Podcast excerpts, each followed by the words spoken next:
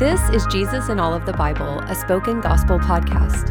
In each episode, we take a quick look at what's happening in a biblical text and how it sheds light on Jesus and his gospel. Let's jump in. Acts chapter 21 through 23. What's happening? Paul leaves Ephesus and heads for Jerusalem, where he is sure to be horribly persecuted. Regardless of the inevitable suffering, Paul is determined to return to Jerusalem. Paul enters a 7-day process of ritual purification after his travels among the Gentiles. He also performs an act of charity, paying for the offerings needed for 4 believers in Jerusalem to finish the vows they made to God. But Jews from Asia seize Paul and stir up a riot by accusing him of bringing Gentiles into the temple. The crowd seeks to put Paul to death until the local Roman authorities intervene. They put Paul in protective custody and allow him to give a defense before the mob. Paul explains that he is a Jew who used to persecute Christians like the crowd now persecutes him. But after seeing the risen Jesus on his way to Damascus, Paul is called to take the good news of the Messiah to the Gentiles. When Paul mentions Gentiles, the crowd again becomes enraged and forcefully ends his speech. The next day, Paul is brought before the Jewish council of leaders. Paul shrewdly brings up his hope in the resurrection from the dead, a theological point that divides the leadership.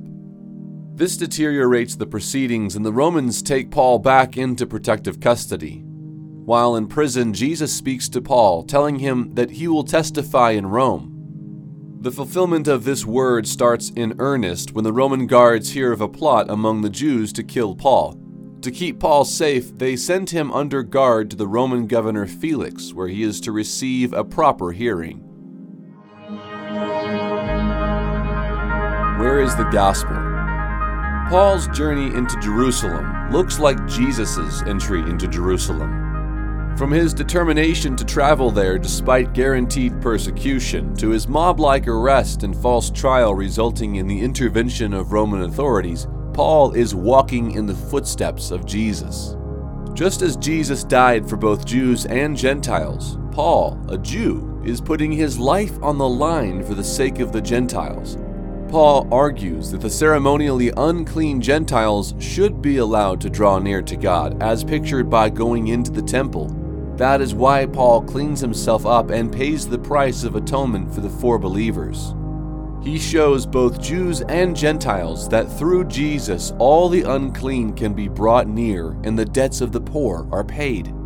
Paul points out that the Jews accuse him without credible witnesses, as the law requires. If the Gentiles are lawbreakers, so are they. Yet the Jews are still allowed in the temple. The Jews failed to recognize that their inclusion in God's family, as well as the Gentiles, is not based on their obedience, but on God who chose them.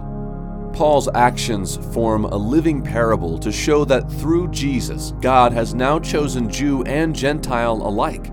This is good news for those who feel on the outside of religious groups, social norms, cultural acceptability, or the ethnic majority. Because Jesus paid for our atonement and makes us clean, we are accepted in his presence and anywhere we go. See for yourself. I pray that the Holy Spirit would open your eyes to see the God who uses opposition and persecution to bring good news to the world. And may you see Jesus as the one who died under oppression to bring that good news to every nation, language, and people. Thank you for listening to Jesus in All of the Bible. This podcast is created by Spoken Gospel. Spoken Gospel is a nonprofit ministry dedicated to speaking the gospel out of every corner of Scripture. To learn more about our mission and to view all of our free resources, visit SpokenGospel.com.